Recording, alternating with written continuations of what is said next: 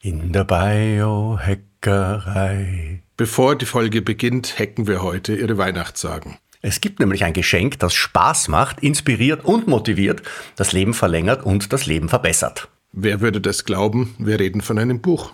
Es heißt ab jetzt Biohacking und wir können gar nicht anders, als es wärmstens zu empfehlen. Wir haben es nämlich geschrieben. Wenn Sie also wollen, dass sich jemand zu Weihnachten wie neu geboren fühlt, dann schenken Sie den idealen Einstieg in die Welt des Biohacking in gut sortierten 20 Kapiteln. Ab jetzt Biohacking. Ho, ho, ho, ho. und jetzt zur Folge mit Ochs und Esel. Willkommen in der Biohacking-Praxis, einem Podcast von The Red Bulletin dem Magazin Abseits des Alltäglichen. Hol dir hier Woche für Woche die besten Tipps für dein besseres Leben, für deine Gesundheit und für deine Performance.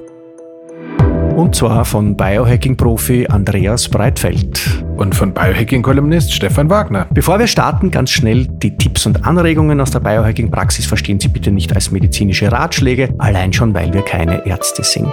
Ende des Disclaimers. Gehen wir's an. Hallo Andreas. Hallo, lieber Stefan. Heute geht es um Milch, aber bevor wir in das weiße Element tauchen, noch einmal ein paar Worte zum blauen Element der Vorwoche, Methylenblau. Ich habe das jetzt tatsächlich, ich bin ein bisschen reingekippt. Also das, ich wollte es ja eigentlich nur ausprobieren für unseren Podcast. Ähm, dann war ich doch ein bisschen under Influence, glaube ich, beim letzten Mal bei der Aufnahme und habe mir gedacht, das ist eigentlich super. Dann habe ich mich noch ein bisschen tiefer damit beschäftigt und nehme jetzt jeden Tag meine paar Tropfen ein und habe den Eindruck, ähm, ähm, den Eindruck, ich bin ein bisschen klarer in der Birne, ein bisschen energetischer, ein bisschen fokussierter. Ähm, die, die Dosis, die ich einnehme, lässt eher auf ein Placebo schließen, aber ist mir auch wurscht. Wer tropft, hat recht. Genau. Ähm, alles, was dem Patienten gut tut, ist super. Ja. Habe ich schon immer gesagt. Ja. Ansonsten, du hast nach wie vor den blauen Strahl hinter dir ähm, aus dem Hinterkopf. Wir müssen wirklich einmal ähm, so, einen, so einen Screenshot äh, posten. Jetzt, wenn man jetzt einen Screenshot machen würde, dann würde man auch sehen, dass ich in meinem Arbeitszimmer einen Inversion Table stehen habe, an, an dem ich mich manchmal aufhänge was auch gut ist. Ja. Bist du ein Fan vom Inversion Table oder? Ja, ich habe tatsächlich, ich habe mir tatsächlich damals äh, gedacht, kann ich mir noch ein weiteres Ding kaufen, das ich noch irgendwo hinstelle. Platz hatte ich keinen. Dann habe ich mir dieses super ähm, Haken gekauft, die du quasi an den Füßen festmachst und dich dann ja. in ähm, Ding. Da hing ich dann so ab und zu. Ist, glaube ich, keine schlechte Geschichte, aber insgesamt ist Platzbedarf von einem Inversion Table und äh, antizipierte Nutzungshäufigkeit ist wahrscheinlich, wäre bei mir nicht gut ausgegangen. Ich habe das andere auch nicht übermäßig genutzt. Aber man muss ganz klar sagen, so ab und zu die Wirbelsäule zu entlasten ist schon geil. Entlüften ist tatsächlich auch möglicherweise ein vernünftiger freudscher Versprecher, weil man ja die, äh, die, die Wirbelsäule richtig auseinanderzieht.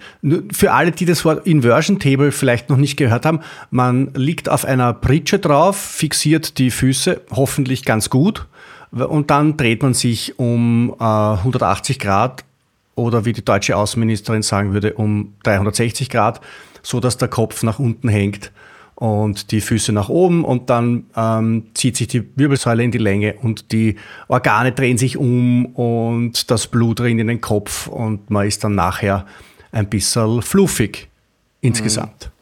Du sollst keine Scherze über meine Außenministerin sagen, sonst schicke ich dich in die Westkokaine. ähm, gut. So, ähm, Aber jetzt zur Milch. Zur Milch. Zur, zur Milch. Milch. Zur Milch drängt, an der Milch hängt alles. Ähm, es ist so, dass wir heute ein bisschen einen Glaubenskrieg ähm, in einer äh, Welt, in der es ein bisschen mehr Kriege gibt, gibt, als wir äh, eigentlich brauchen, haben wir uns gedacht, nehmen wir einen, einen einmal weg in einer Stunde, ähm, was vielleicht ein bisschen ein motiviertes Vorhaben ist, aber es wird uns gelingen, glaube ich. Wir sind ja so friedensstiftend. Der Glaubenskrieg rund um die Milch ist eigentlich ein bisschen ein unnötiger Glaubenskrieg. Ähm, er herrscht aber auch innerhalb der Biohacking-Community. Manche verteufeln die Milch als quasi mehr oder weniger sofort das Leben beendend. Andere sagen wieder, das ist super, Milch ist leiwand und man sollte Milch trinken und ähm, Joghurt und Käse und all das zu sich nehmen. Möglicherweise liegt die Wahrheit irgendwo in der Mitte. Du trinkst gerade einen Kaffee, ich werde dich dann fragen, ob da eine Milch drinnen ist. Du wirst wahrscheinlich sagen nein. Danke. Deswegen gleich meine erste Frage an dich natürlich. Ähm, trinkst du Milch? Sehr selten, hat, hat aber tatsächlich überhaupt nichts mit irgendeiner Position im Glaubenskrieg zu tun, sondern einfach damit, dass ich Milch als Getränk nicht sonderlich zu schätzen weiß. Also ab und zu kommt die großartige Corinna Meyer, die Partnerin von Max Kern, nach München. Und wenn mich die gemeinsam besuchen, hat die Corinna immer die Angewohnheit, dass sie Geschenke mitbringt, was ich unheimlich niedlich finde. Und normalerweise kriege ich da dann eine Xylit heiße Trinkschokolade. Also sprich einen, eine mit Xylit äh, angereicherte Kakaomischung. Mhm. Und äh, wenn die dann rumsteht, dann mache ich mir ab und zu am Abend eine so als heiße Schokolade. Sowas finde ich ganz lustig. Hau dann noch ein bisschen extra Kakao rein, weil es mir sonst nicht kakaohaltig genug wäre. Das trinke ich dann auch mit der A2-Milch, die ich normalerweise für meine Tochter im Kühlschrank habe. Aber ähm, tatsächlich bin ich ein Quarkesser, ein Weidebutterverzehrer, ein ähm, Joghurt- oder Bioskier-Verzehrer ähm, und äh, ein Käsevertilger, aber kein Milchtrinker. Okay. Ähm, du hast meine nächste Frage schon vorweggenommen. Joghurt, Käfer, Käse und diese ganzen Sachen, die also aus der Milch gemacht werden, die, die, die nimmst du zu dir, wenn sie dir begegnen, kommen nicht ungeschoren davon. Äh, ich selbst habe ja habe ja einen Bauernhof in, in meiner Nähe jetzt ähm, ausfindig gemacht, der Rohmilch verkauft. Und jetzt habe ich einmal ein bisschen Rohmilch dort gekauft und, und tue die so ein bisschen hin und wieder in meinen Kaffee oder in meinen äh, Kollagen-Kakao hinein. Und ich muss sagen, ich bin immer noch nicht tot.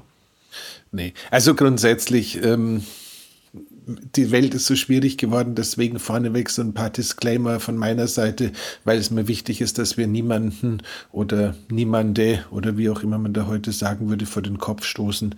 Also wenn du sagst, du möchtest keine Milch zu dir nehmen, weil du die Vorstellung, dass so eine Kuh in der konventionellen Weidehaltung von 365 Tagen im Jahr, ich glaube heutzutage 300 Tage im Jahr schwanger gehalten wird und du sagst, das findest du einfach tierwohlsgerecht nicht in Ordnung, dann hast du komplett meinen Segen da draußen. Es ist ja. also ganz klar so, wir haben äh, definitiv äh, in, zumindest in der konventionellen, konventionellen Weidehaltung irgendwann Tierhaltung. Äh, und Tierhaltung, jetzt, Entschuldigung, nicht Weidehaltung, ja, Tierhaltung, irgendwann mal ähm, den Rubikon so ähm, massiv überschritten, dass es tatsächlich einem in der Seele wehtut, wenn man sich mit Themen auseinandersetzt. Und so ist es jetzt sicherlich bei der günstigst hergestellten Supermarktmilch, sage ich jetzt mal, auch. Das heißt, äh, wenn wir jetzt über Milch sprechen, ist es keine ethische Diskussion, die können wir an der Stelle nicht führen und wollen wir auch nicht. Wenn ihr ethische Diskussionen wollt, bitte geht zu Lanz und Brecht. Aber ähm, wenn es jetzt einfach um Milch sollte man, sollte man nicht geht, das seid ihr hier sehr richtig und sehr willkommen. Ich sag's nur einfach mal dazu, weil es tatsächlich bei ähm, der Milchthematik einfach so ein bisschen emotionaler Trigger sein kann, dass jemand sagt, ja, aber ist euch nicht klar? Doch, es ist uns klar. Es ist uns auch klar, dass äh, für Fleischgenuss äh, Tiere zu Tode kommen. Es ist uns auch klar, dass wenn ich einen Acker ab ernte oder was auch immer ich da tue, höchstwahrscheinlich auch häufig äh, irgendwelche Lebewesen zu Tode kommen und uns ja. ist durchaus bewusst, dass es eigentlich keinen, äh, wie sagt man, Free Lunch in Nature gibt, dass halt irgendwie alles auf der Welt äh, seinen Preis hat. Nichtsdestotrotz ist es tatsächlich so ein bisschen ein äh, Fact, der nicht so funny ist, dass äh, so eine Milchkuh quasi wie man in der Landwirtschaft sagt, eigentlich nie mehr im Trocknen steht. Das ist schon ganz schön komisch. Ja, also wir reden da jetzt, also wenn wir jetzt heute von Milch reden, dann glaube ich, reden wir ja nicht von der tetra abgepackten, herkömmlichen, ultrahoch industriell erhitzt behandelten, getöteten Milch, oder? Sondern wir reden eher von naturnahen Dingen, genau. vielleicht auch nicht, also eher alternativen Milchen, oder? Ja, wobei auch bei den alternativen Milchen, auf die wir gleich kommen, teilweise genau diese Abtötungsmechanismen auch wieder greifen. Also es ist schon alles relativ schwer, schwierig. Lass es uns mal so kurz von oben nach unten durchgehen. Also wir haben in den letzten boah, 70 oder 80 Jahren zwei unterschiedliche Bearbeitungs-, Verfeinerungs-, Verfremdungstechnologien entwickelt, mit der wir mit der Kuhmilch umgehen. Das eine ist das Pasteurisieren. Ist das Erhitzen? Und das andere ist das Homogenisieren. Mhm. Das ist das, das Töten, äh, oder? Nee, das ist das Gleichmachen. Das Gleichmachen, das Homogenisieren ist tatsächlich so ein Sockenschuss, der mit äh, der modernen Industrie-Gleichschaltungsgesellschaft irgendwann gekommen ist. Wir wollten es nicht mehr haben, dass sich auf der Milch oben so ein Rahmen absetzt oder sowas. Mhm. Deswegen wird das alles so homogenisiert angeglichen, dass es eine gleichmäßige Milchsuppe sozusagen gibt. Äh, das kann tatsächlich, und das ist schon ganz schön lustig, auch ein zusätzlicher Grund sein, warum moderne Industriemilch teilweise von den Leuten echt schlecht vertragen wird, mhm. weil da auch schon wieder die Frage ist, ob sich durch diese Gleichschaltung beziehungsweise damit auch Verkleinerung der Milchbestandteile eventuell ein leichteres Durchdringen einer sowieso schon entzündeten Darmwand abbilden kann. Gut. Äh, jetzt lass mich noch einen sagen. Ich bin wieder komplett strukturlos heute, aber wir schaffen es trotzdem. Ich werde jetzt voll ähm, Struktur ähm, hineinbringen, pass auf. Gut, aber lass mich dann noch schnell loswerden. Drei Dinge. Wenn du versuchst, Gewicht abzunehmen, also Akutgewicht abzunehmen. Wenn du Autoimmunerkrankungen mit dir rumträgst und das schon weißt oder den Verdacht hast, oder wenn du Lösung 3 tatsächlich eine Laktoseunverträglichkeit aufweist, das sind ich glaube, in Nordeuropa noch 25 Prozent und auf dem Rest der Welt eher 75 Prozent der ich Leute. in Japan und äh, oder in Fernost generell und in Afrika sind es, glaube ich, 100 Prozent der Leute, so ja, gut wie, die keine Laktose verarbeiten ja. können. Wo man jetzt sich denkt, wie geht es denen denn, wenn deren Milchkonsum jetzt so in die Höhe schießt? Ja, halt so wie es dir mit einer Laktoseunverträglichkeit geht. Also ich glaub, halt also, Stunden, also, Stunden später aufs Klo. Okay. Also das ist, da gibt es keine... Sarazin würde schreiben, China furzt sich ab ja, ob das jetzt, ob das jetzt zur Gasbildung führt oder wie auch immer, aber du kannst einfach davon ausgehen, das ist einfach eine massive Beschleunigung des Ganzen und deswegen kann man auch davon ausgehen, wenn jemand das, der tatsächlich bei uns eine Laktoseintoleranz hat, dann weiß er das, weil das merkt er schon. Wie, äh, wissen es die Leute wirklich?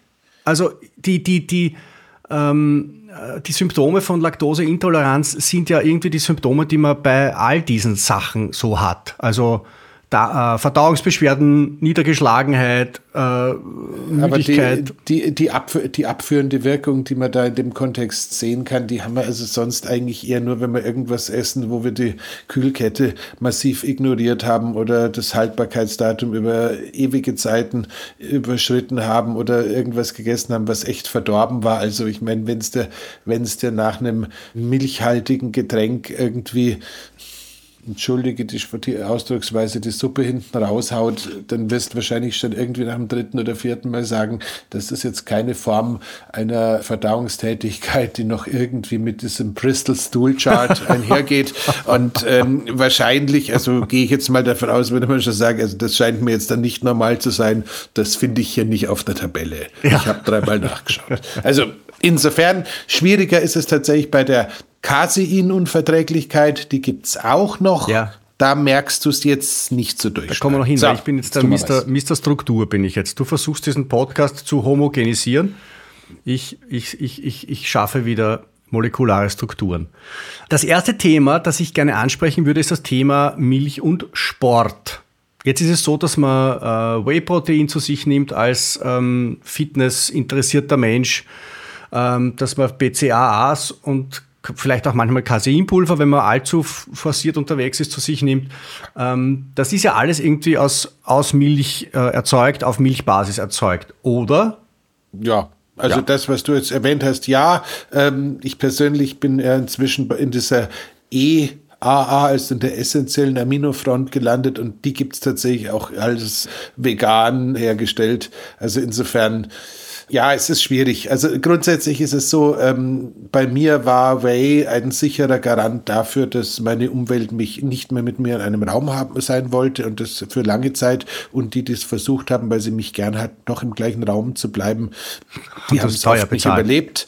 Also insofern ähm, die äh, Gasbildung auf Whey kann, äh, gerade wenn das Whey dann noch mit schlechten Süßstoffen angereichert ist und entsprechenden Geschmacksträgern angereichert ist, durchaus beeindruckend sein. Nichtsdestotrotz ist es ganz klar so, dass wenn es darum geht, einen Muskelaufbau zu forcieren, die Kombination aus einem Whey oder einem sogar auch teilweise Molkeprotein, Caseinprotein Mischung in Verbindung das Ganze noch angerührt mit Milch oder zumindest teilweise angerührt mit Milch ein relativ wirksames Mittel ist, um ja, ein Muskelwachstum als Ergebnis eines Trainings zu forcieren. Mhm. Warum das Ganze? Ähm, in der Milch sind tatsächlich immer noch ein paar ja, hormonartige Wachstumsfaktoren zu finden.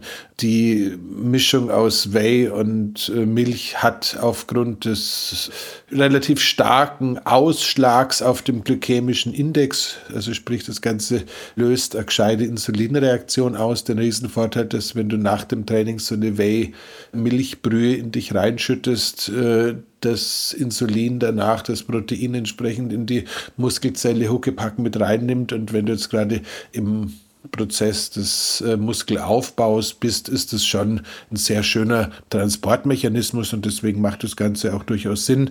Und wenn du abends beziehungsweise nachts, weil du kein Biohacker bist, sondern Bodybuilder oder einer werden möchtest, dir nochmal so ein ordentliches Fass äh, Casein-Protein, was es auch als Pulver gibt, reinhaust, bevor du ins Bett gehst, kannst du sicher sein, dass quasi das über die nächsten Stunden nochmal ordentlichste Mengen Aminosäuren in deinen Körper freisetzt. Das heißt, dass du quasi für optimales Wachstum zwar nicht die Wachstumshormone bekommst, die du durch den leeren Magen vorm zu Bett gehen bekommen würdest, aber dafür für alle anderen vielleicht auch synthetisch anabol induzierten Prozesse die richtigen Bausteine bekommst. Also ja. wenn du jetzt zufälligerweise stoffst und dann am Abend noch Casein nimmst, dann ist das wahrscheinlich eine sehr logische Kombination.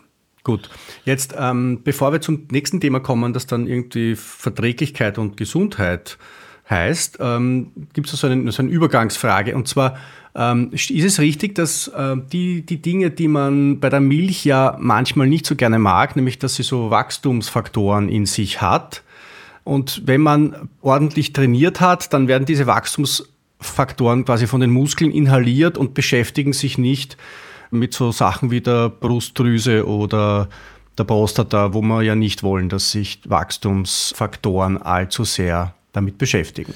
Ja, da müssen wir tatsächlich ein bisschen genauer reinzoomen. Also tatsächlich ist es so, Milch oder ein hoher Milchkonsum, ein hoher Milchwhey, whatever, also sprich Proteinshakes ohne Training sind sicherlich keine sonderlich clevere Idee, da sind wir uns mal völlig einig. Weil sie muskelmäßig sinnlos sind und gesundheitsmäßig eher problematisch. Ja, weil, weil, weil dafür einfach die äh, Insulinreaktion zu stark ausfällt. Also ja. mal schon, schon mal ganz banal. Kann man gleich Schokolade die zwei, die, Genau, schmeckt wahrscheinlich fast leckerer. Die, äh, wobei natürlich Protein länger satt macht, muss man schon sagen, aber trotzdem, nee, also jetzt, das ist der eine Teil. Der zweite Teil, die hormonartige Wirkung ist jetzt nicht zwingenderweise so übermäßig ausgeprägt, dass ich jetzt sagen würde, auch das ist jetzt aber wirklich eine stark äh, starke Korrelation, was eine Vergrößerung der Prostata oder eine Vergrößerung irgendwelcher anderen Drüsen automatisch mit sich bringt. Und man muss auch fairerweise sagen, dass diese ganzen Milchmacht-Krebs-Korrelationsversuchsstudien halt alle ein Industrieprodukt beschrieben haben, das von den normalen Milchhormonen eigentlich nichts mehr drin hatte, aber dafür die ganzen Wachstums- oder sonstigen Hormone, die man von der sehr konventionellen Anabolika und Antibiotika geschwängerten Milchwirtschaft teilweise findet. Das heißt, ich würde ja. mit gutem Gewissen sagen, das, was da so an Korrelationen beobachtet wurde, ist keine sonderlich gute Idee, aber was halt ähm, irgendwie später wahrscheinlich mal in der 95. Staffel bei unserer Kachel unten drunter steht, so als Wappenrolle, gilt natürlich auch zum Thema Milch. Die Dosis macht das Gift. Mhm. Das heißt, grundsätzlich können wir natürlich, egal ob es eine gute Milch ist oder womöglich sogar eine nicht so gute, wenn wir das Zeug übermäßig dosieren, tatsächlich einen, äh, ja, Entzündungssturm auslösen, der für die meisten von uns keine positiven Nebenwirkungen oder kaum positive Nebenwirkungen hat. Das ist auch tatsächlich, ähm, entschuldige, das muss jetzt, glaube ich, passt aber, glaube ich, hier ganz gut hin, sowieso nochmal sehr wesentlich. Als die Paleo-Bewegung noch richtig groß war, ähm, war ja Milch quasi deutlich äh, verteufelter, als es heute ist, glaube ich, auch in der Biohacking-Welt. Ich mhm. glaube, man muss da fairerweise sagen, diejenigen, die keine Laktoseintoleranz haben und die gerade nicht mit irgendwelchen entzündlichen Prozessen im Übermaß ja, gesegnet sind, werden kaum ein Problem haben, wenn sie ab und zu mal einen Tropfen Milch in Kaffee tun, wenn sie ab und zu mal irgendwie auch sonst äh, Milchprodukte konsumieren.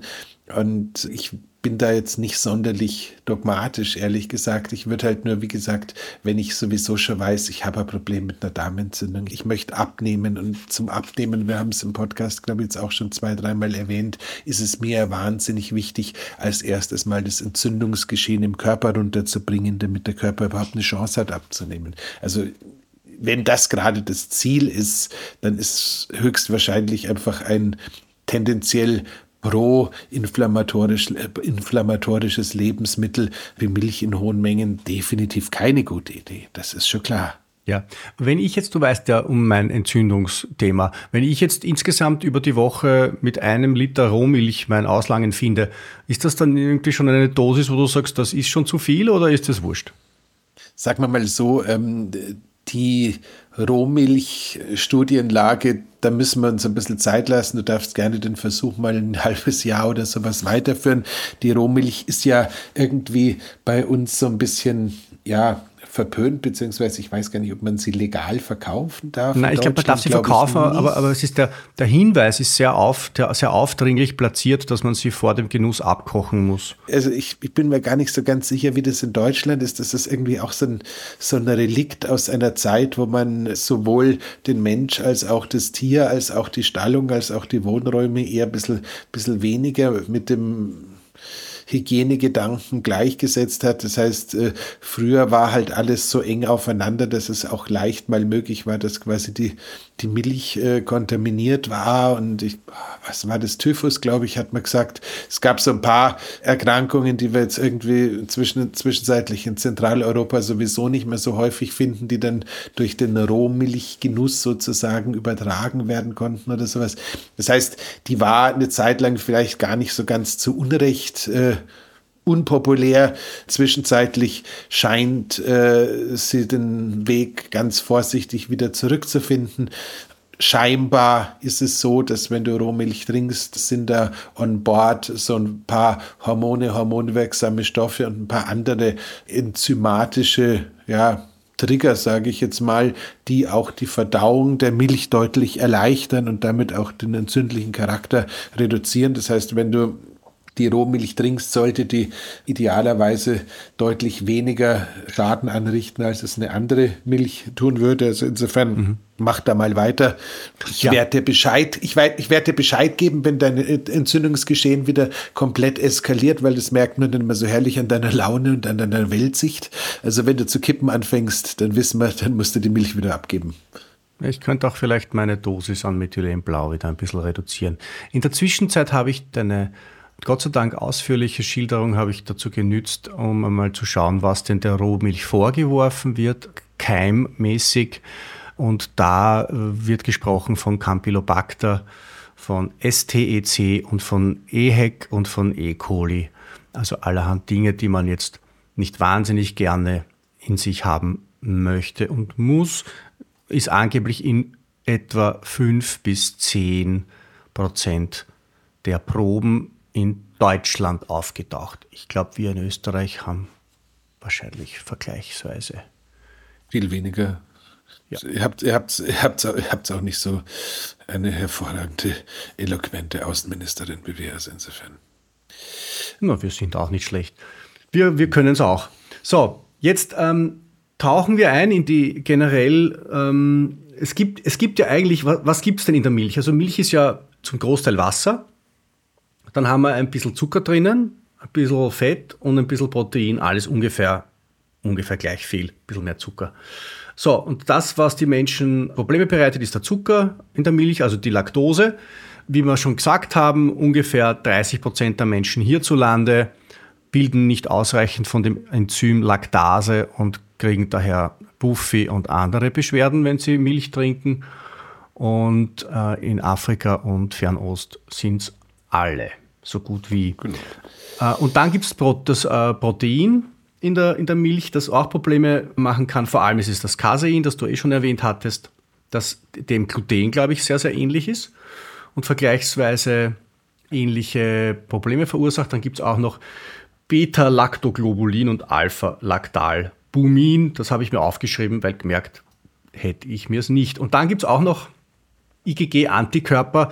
Das ähm, heißt, dass Kuh- und Schafmilch vor allem auch diverse Allergien ins Rollen bringen können. Was sagst denn du da dazu? Richtig, falsch, wurscht? Äh, nein, wie, wie, gesagt, in der selbst Bioqualität Normalmilch heutzutage ist schon eine ganze Menge los. Das ist, ist keine Frage. Also ich würde es, wie gesagt, die Dosis macht das Gift vorsichtig halten.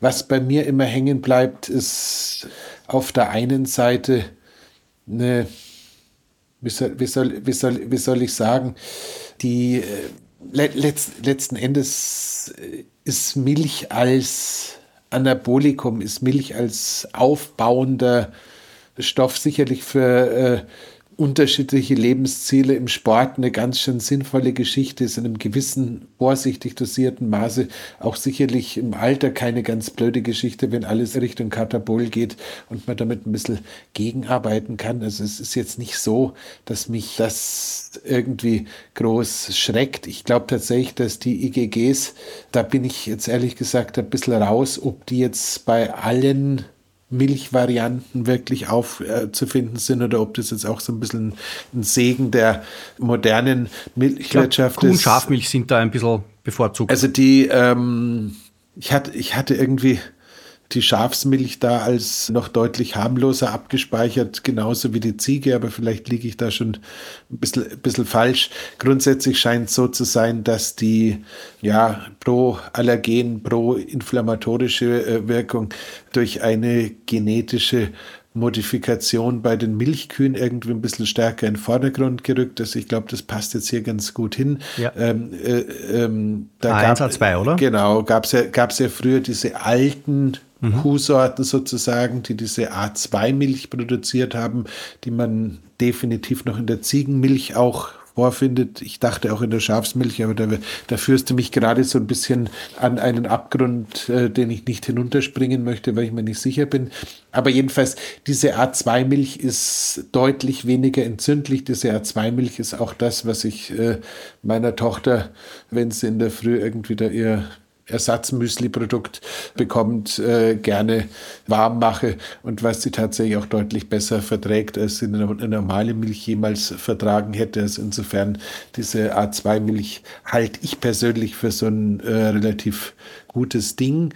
Irgendwie hat sich das Thema allerdings auch so ein bisschen totgelaufen. Ich glaube, es war in Neuseeland, da haben sie ja irgendwie vor Jahren angefangen, an dieser A2-Milch zu forschen und haben da auch sehr glaubhaft eigentlich versichert, dass quasi diese alten Sorten der, die Zukunft der Gesundheit wären.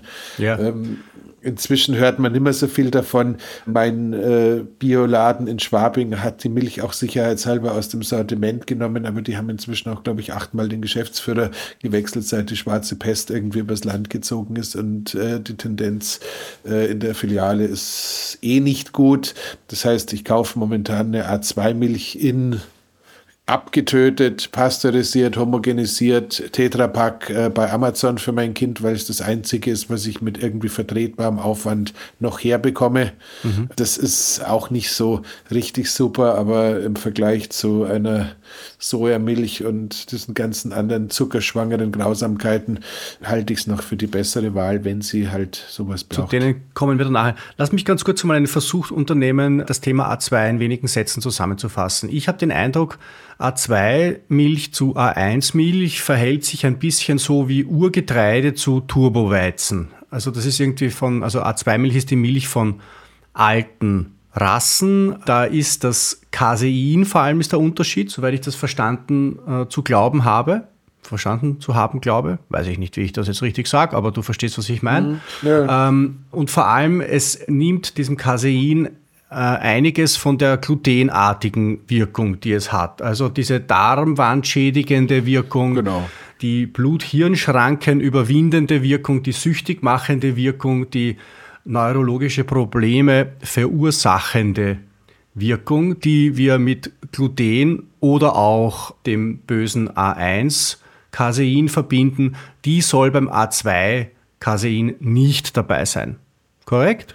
Genau, das ist das, was ich mit entzündlicher Wirkung so ein bisschen. Ja, ich habe das jetzt versucht, vereinfacht daher zu reden. Ja, ja, nee, nee. Aber es trifft es genau. Du musst mir auch ein bisschen was vom, vom Ruhm lassen. Kannst ja nicht alles auf dich da. Ich stehe eh schon so in deinem Schatten.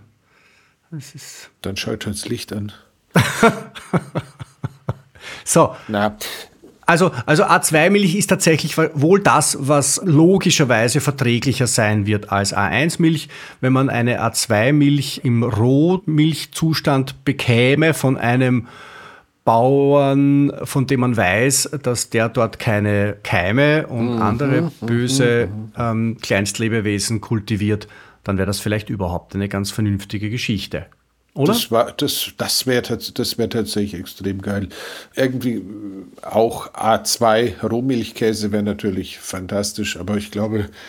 Zum Käse kommen wir gleich.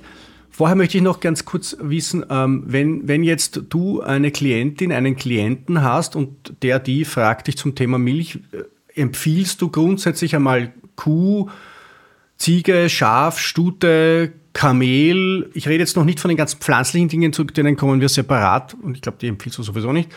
Oder sagst du, Finger weg einmal und schauen, wie sich die, wie sich die Zustände entwickeln, wenn man die Milch ganz weglässt? Ja, aber es kommt, schau, schau ich habe ja, habe ja diese wilde Mischung, dass ich teilweise einfach äh, Leute aus dem Sport habe, denen es eigentlich gut geht, wo es nur um eine Leistungsoptimierung geht, die teilweise auch vom Verein mit versorgt werden und dann teilweise, man wird es nicht glauben, durch die Versorgung im Verein das sowieso nicht alles so übermäßig kontrollieren können. Den würde ich jetzt nicht, äh, wenn man nicht irgendwie den Eindruck hat, es gibt, was sind, was sind so klassische Indikationen, wenn du äh, fiese Akne, Hautproblematiken, Hauterkrankungen, äh, Autoimmunerkrankungen, Entzündungsprozesse, die du in den Gelenken spürst, Entzündungsprozesse, die du im Darm spürst. Also wenn all das überhaupt nicht vorhanden ist, weil die Leute Möglichkeit eins noch so jung sind, dass sie es nicht merken oder so gesund sind, dass sie es nicht haben, dann würde ich nicht zwingenderweise jetzt einen Klienten auf drei Wochen ohne Milchprodukte setzen. Wenn ich es jetzt mit jemandem zu tun habe, wo ich sage, okay, offensichtlich haben wir hier ein Entzündungsgeschehen, offensichtlich haben wir ein Problem mit Brain Fog, womöglich auch noch mit dem Hautbild und diesem und jenem, dann selbstverständlich ja, weil halt bei fast jedem Ausschlussprotokoll, das du einfach am Anfang von so einer Ursachensuche mal machst, äh, das Thema ähm, Milchprodukte weglassen, relativ weit vorne, relativ äh, fett gedruckt in der Bedienungsanleitung für den menschlichen Körper zu finden ist. Und da halte ich mich natürlich auch dran. Ja. Thema Käse. Ähm, Käse ist ja eine Sache. Ich habe ich hab noch ja. einen, der, der kommt dann beim Käse auch vor. Da, da merkt man jetzt wieder, dass ich mir Sachen, über die ich mich aufrege, besser merken kann als äh, Wissenssachen. Nichtsdestotrotz müssen wir da noch kurz hinkommen. Irgendwo ist mir. Der Hobbypsychologe ähm, in mir springt gerade an, aber ich versuche ihn jetzt einmal ein bisschen. Ein ähm, ganz, wert, ganz wertvoller ähm, Satz von Professor Huberman mal wieder, es ist eine sehr gute Idee, seine Meinung nur zu Dingen zu äußern, wo man äh, sich später wünscht, dass man aufgrund seiner Meinung zu diesen Dingen auch tatsächlich irgendwie einsortiert wird. Das heißt, ich möchte zu vielen Dingen keine Meinung haben.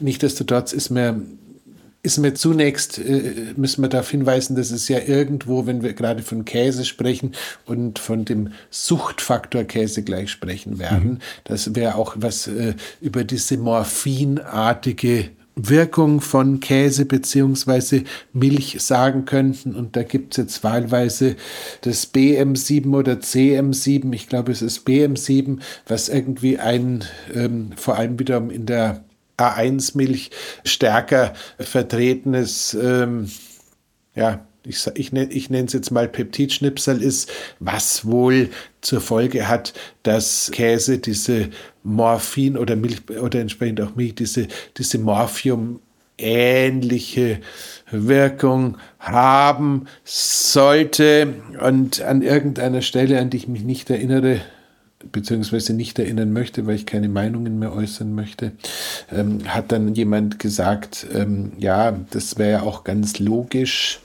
denn Milch macht müde und das, deswegen würde man ja auch von Stillen sprechen, weil man quasi den Kindern mit der Muttermilch eine morphinartige Wirkung ähm, verpasst hat.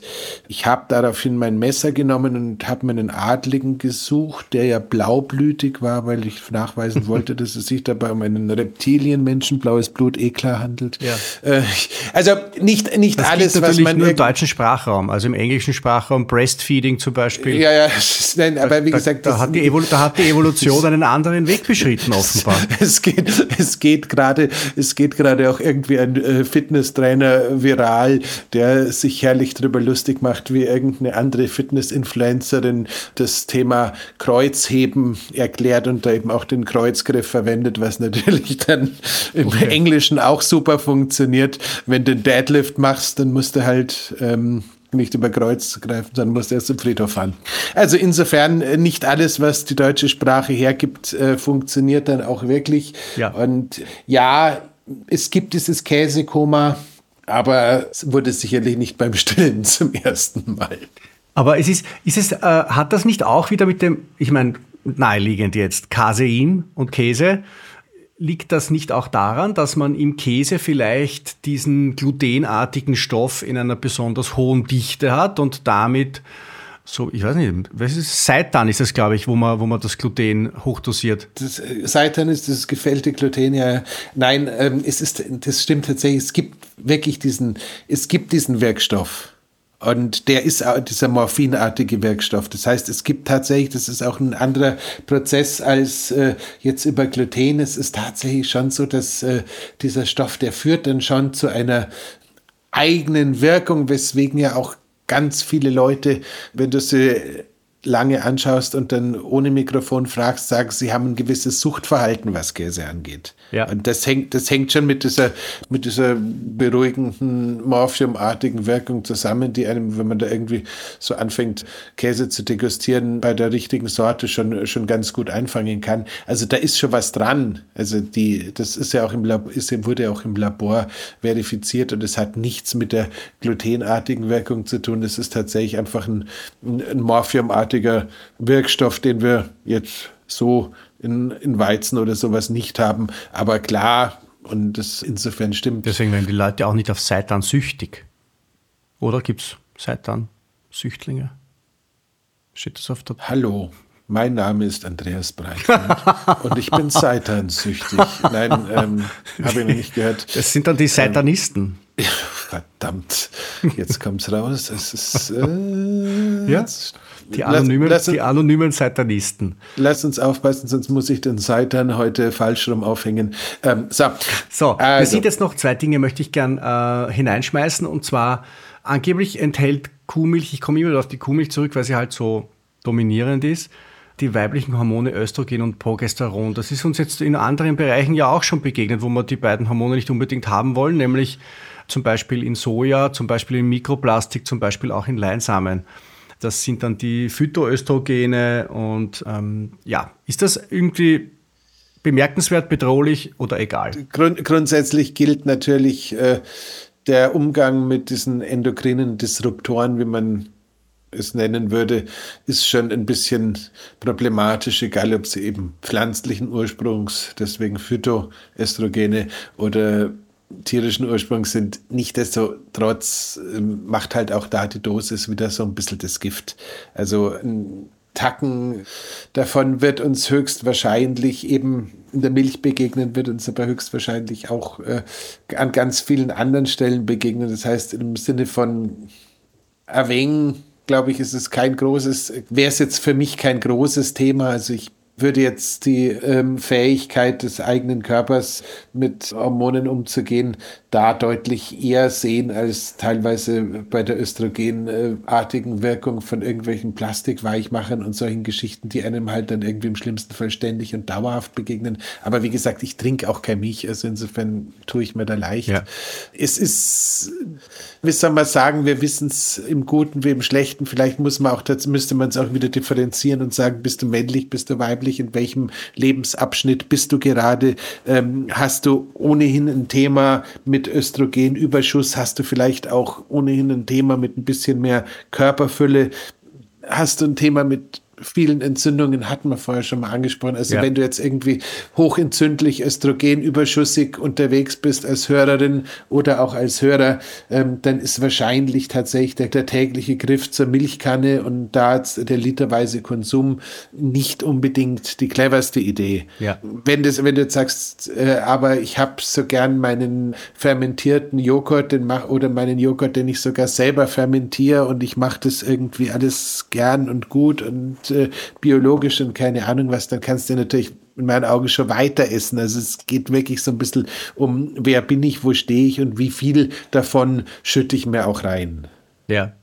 Ähm, was man immer wieder hört, ähm, Rohmilch als Probiotikum, jetzt auch ein bisschen im Anschluss an die Folge von der vorletzten Woche, als die Simone Kumhofer die Biohacking-Praxis gerockt hat. Ganz viele Fragen übrigens dazu. Herzlichen Dank. Kommen dann in der übernächsten Folge manche davon, die meisten dann beim Comeback der Simone, auf das wir uns schon sehr freuen. Ja, Rohmilch als Probiotikum. Ist das ein Thema? Ist es kein Thema? Ist das egal?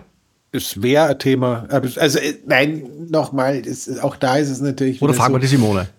Frag mal die Simone, ich, mein Verdacht wäre einfach wieder der, dass wir unser, bei unserem Darmbiom eine Vielzahl von tollen oder weniger tollen Faktoren haben, die das äh, Gedeihen vom einen oder anderen mit beeinflussen. Natürlich würde nach allem, was ich jetzt verstanden habe, die Rohmilch den äh, Sorten von Darmbakterien, von denen wir zumindest eine gewisse Anzahl haben wollen, gut tun. Also von meiner Seite ja, aber bitte lass uns da die Expertin dann nochmal dazu auspacken. Sehr gut. Der Darm ist für mich im nach wie vor so ein bisschen wie Las Vegas. Ähm, What happens in Vegas stays in Vegas? Das wäre Verstopfung. Hoffe ich nicht für dich. nee, ähm, okay. Ich äh, mag noch gern auf das Thema der Qualität eingehen, äh, welche Rolle das denn spielt. Also wir haben da jetzt Weidehaltung versus Massentierzucht, wir haben ähm, Bio versus konventionell, die jetzt abgesehen jetzt von diesen ethischen Problematiken, die du zu Beginn angesprochen hast. Die Bio-Weide, Demeter und sonst nicht. Und sonst Aus. nichts heißt, sonst nichts, weil es einfach schrecklich ungesund ist oder weil es einfach ja. ein fürchterliches Verbrechen ist am Planeten und an Lebewesen? Nee, das ist schon tatsächlich schwachsinnig. Es ist einfach schlicht und ergreifend. Also wenn, wenn, wenn, wenn Lebewesen auf einem so engen Raum zusammengetrieben werden, dass sie sich wohl oder übel, dass sie wohl oder übel krank werden, ähm, dann und deswegen prophylaktisch mit Antibiotika vollgepumpt werden, dann wollen wir das nicht zu uns nehmen, was da entsteht.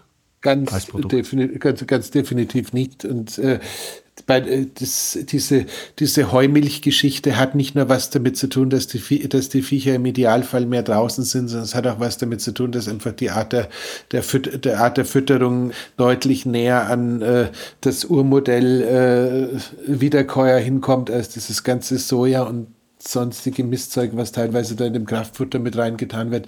Also es ist einfach, es ist einfach, ähm, wir müssen es uns irgendwie äh, leisten, dass wir unsere Lebensmittel als Lebensmittel verstehen und, äh, und bei Leben ist auch Lebensfreude mit drin, da ist Respekt vorm Leben mit drin, da ist ganz viel Zeug drin. Es ist ethisch, es ist nicht nur ethisch, sondern es ist einfach so, wir müssen uns den Luxus bitte allesamt äh, gönnen. Äh, wahrscheinlich gibt es ganz viel anderes, wo man gut mal einen Schritt zurückschrauben kann, ohne dass sich irgendwie so viel tut, wie ähm, es sich verschlechtert, wenn wir die Lebensmittelqualität außer Acht lassen. Und bei der Milch nochmal, bitte Heumilch, bitte Bio und idealerweise, wenn es irgendwie äh, zu sourcen ist, sogar in Demeter-Qualität, wenn wir nicht, wie du es jetzt hast, wo du mich dich auch ein bisschen beneide, den Landwirt des Vertrauens haben, der uns da quasi die Rohmilch vercheckt und äh, man dabei noch ähm, wenn man hingeht, die Kühe auf der Wiese grießen kann, dann Ja, die stehen dort, die Kühe tatsächlich. Also man, man,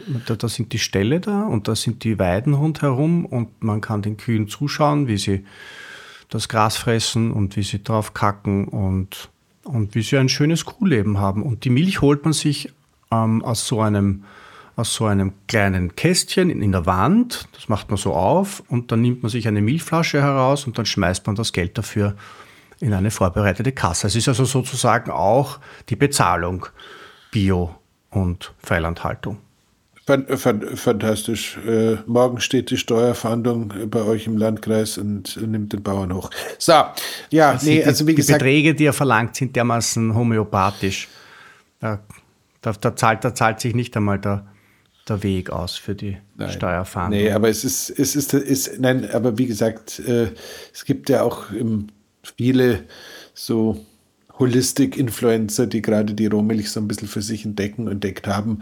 Und ich finde das eine unglaublich schöne Geschichte, wie überhaupt alles, was man, wenn man auf den richtigen Bauernhöfen beim Erzeuger einkauft, äh, machen kann. Ich immer unterstütze und gut finde, weil man halt irgendwie den Eindruck hat, wenn man sieht, wo die Sachen herkommen, wenn man sieht, wie es den Viechern geht, äh, man hat einfach eine andere Achtung von dem Lebensmittel und es ist einfach alles ein bisschen, bisschen näher, so wie es sein sollte. Und, äh ich mag das, wenn du so einen pastoralen Ton hast, ein bisschen. Ich finde, das macht dich sehr sympathisch. Ich meine das jetzt ganz ernst. Ausnahmsweise bin ich jetzt gar nicht ironisch.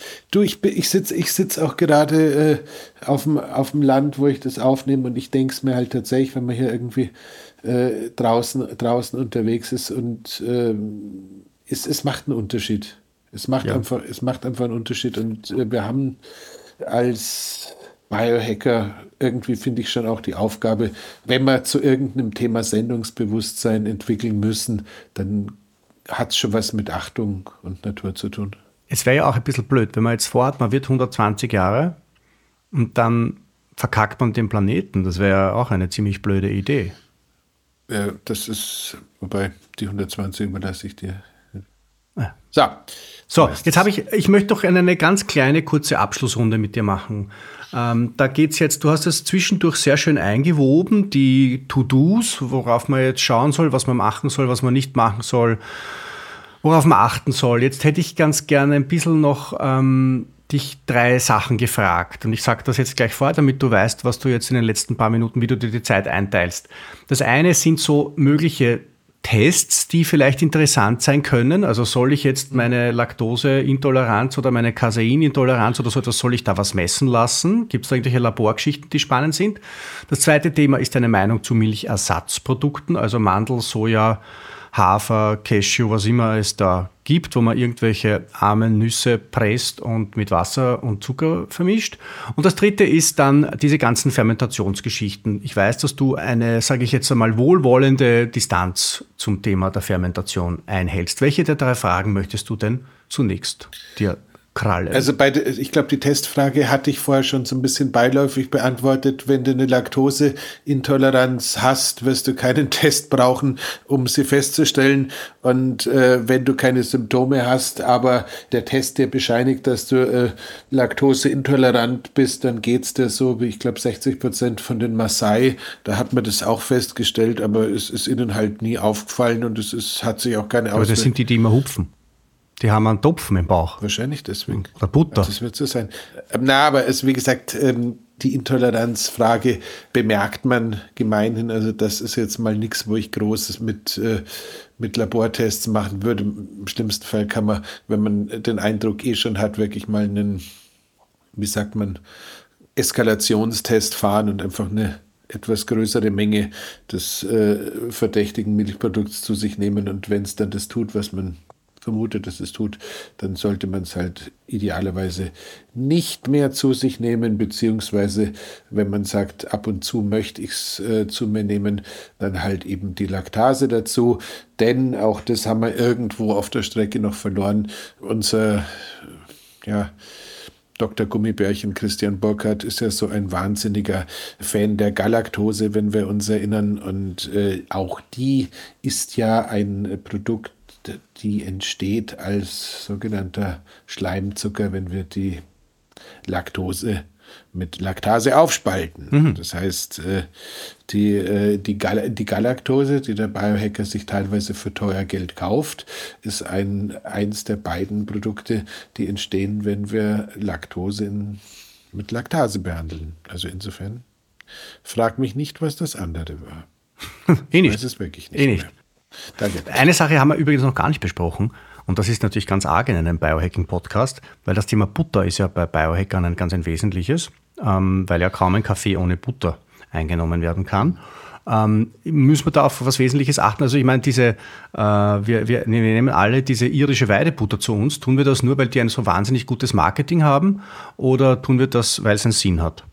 Ich glaube, es gibt, wir tun es, glaube ich, in erster Linie deswegen, weil es kaum Konkurrenzprodukte gibt. Also ich würde auch jederzeit eine echt biozertifizierte Weidebutter der Weidebutter vorziehen, die wir da alle verwenden. Aber ich kenne halt keine oder ich, ich finde halt keine, wenn ich ehrlich bin. Insofern ist es so, ähm, es gab ja mal irgendwie diese ähm, Gott, äh, Vitamin D, Fettsäurenbilanz und sonstigen Studien zum Thema ähm, Weidehaltung vers ja. versus sonstige. Ich glaube, die meisten davon haben sich ein bisschen verloren. Was aber, glaube ich, hängen geblieben ist, ist zumindest im Fleisch, dass die Rindviecher aus der Weidehaltung äh, eine, einen höheren Anteil an CELA, also an dieser konjugierten Linol Linol Linoleal Acid äh, Acid haben und die CLA ist ja tatsächlich so ein im Sport sehr beliebtes Material, um Muskeln aufzubauen. Also es gibt immer wieder Indikatoren, Indikatoren dass äh, die Weidebutter oder das alles aus Weidehaltung die bessere Idee wäre, gilt auch für die Butter.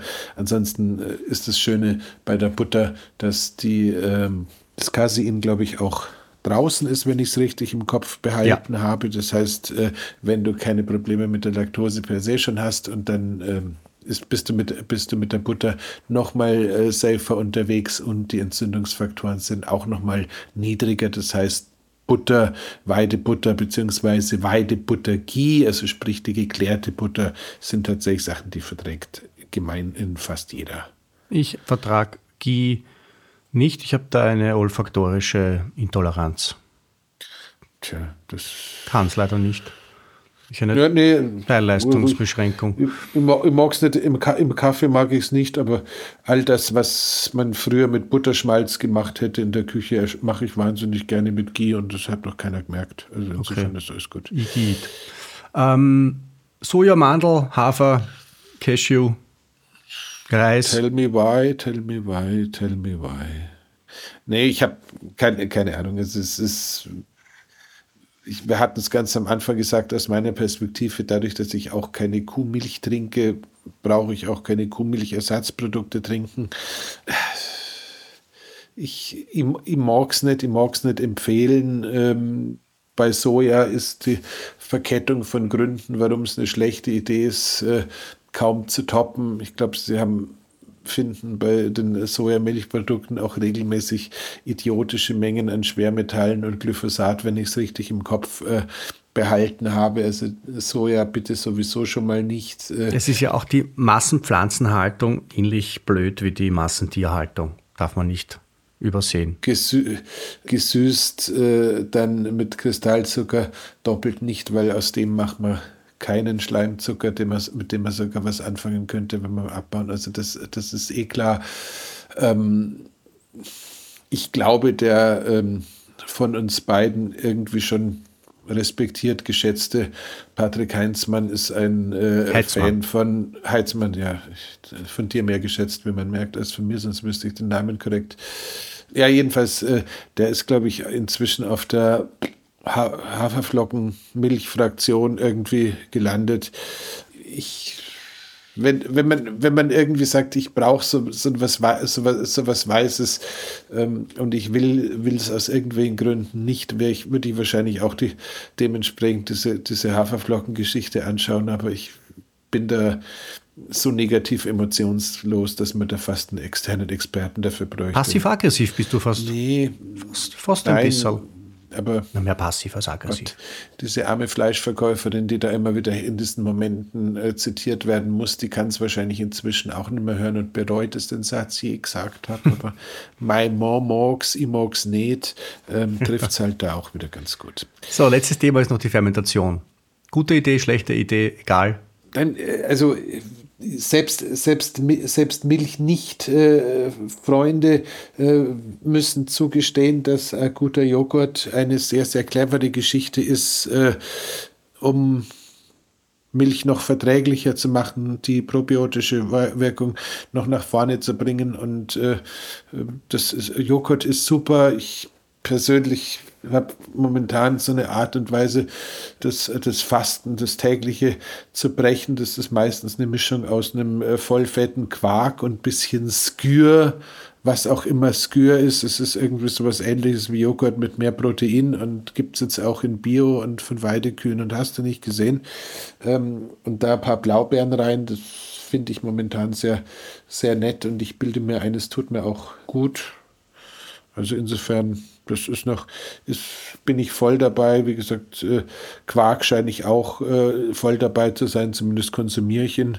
Also dementsprechend kann man das in meinen Augen durchaus äh, in, einem vertretbar, in einer vertretbaren Menge tun. Und wir müssen halt einfach jeder für uns immer ein bisschen schauen, was, was habe ich an Entzündungsfaktoren am Start, was ist gerade so los bei mir, merke was, wenn du jetzt irgendwie sagst, der Breitfeld hat gesagt, er isst ein Quark und du isst jetzt eine Woche lang einen Quark und wachst in der Früh auf und hast jeden Tag den Eindruck, du hast einen Nebel im Hirn als äh, dann bist du schuld. Müsstest du dich auf dem Weg ins Bad verfahren, dann bin ich erstens schuld und zweitens könnte es dann natürlich auch eine gute Idee sein, sich noch einen Zettel vorher an den Kühlschrank zu kleben. Ich, ich nehme seit äh, einer Woche Quark zu mir, vielleicht könnte das dann helfen, den Nebel auch wieder wegzumachen, wenn man den Quark nicht mehr weiterfuttert, wenn er einem nicht gut tut. Also, gut. So. Ich glaube, wir haben den Milchkrieg einigermaßen jetzt mediiert, oder? Mhm. Waren wir brav? War, war, war mal brav. Äh, ja? Ich bin mir sicher, es gab auch irgendwann mal einen Milchkrieg irgendwo auf der Welt, aber das musst du in den Shownotes raussuchen. Aber bevor ich dich gehen lasse, mein Lieber. Ich habe schon geschaut. Sylvester Stallone, Cliffhanger. Ich weiß, was nächste Woche ist. Und zwar, es wird total spannend. Ich habe gar keine Ahnung, was mich erwartet, ehrlich. Und ich fürchte, ich werde es auch nicht schaffen, davor Erfahrungen zu sammeln. Es geht nämlich um Ketamin nächste Woche. Ich glaube, du hast schon Erfahrungen gemacht mit Ketamin. Ähm, wenn ja, wirst du uns darüber berichten. Wenn nein, wirst du uns erzählen, was dir damit entgangen ist. Und wir, wir, wir, wir tauchen da ein bisschen ein, glaube ich, in den Bereich ähm, relativ modernes, interessantes, spannendes Herangehen an mentale Gesundheit. Korrekt? Genau. Und äh, der Instagram-Handle zur nächsten Episode wird dann sein Do what I say, not do what I do. In diesem Sinne, ihr Lieben, Wiederschauen. Ich wünsche euch eine gute Woche. Bis nächste Woche. Dankeschön. Tschüss. Tschüss.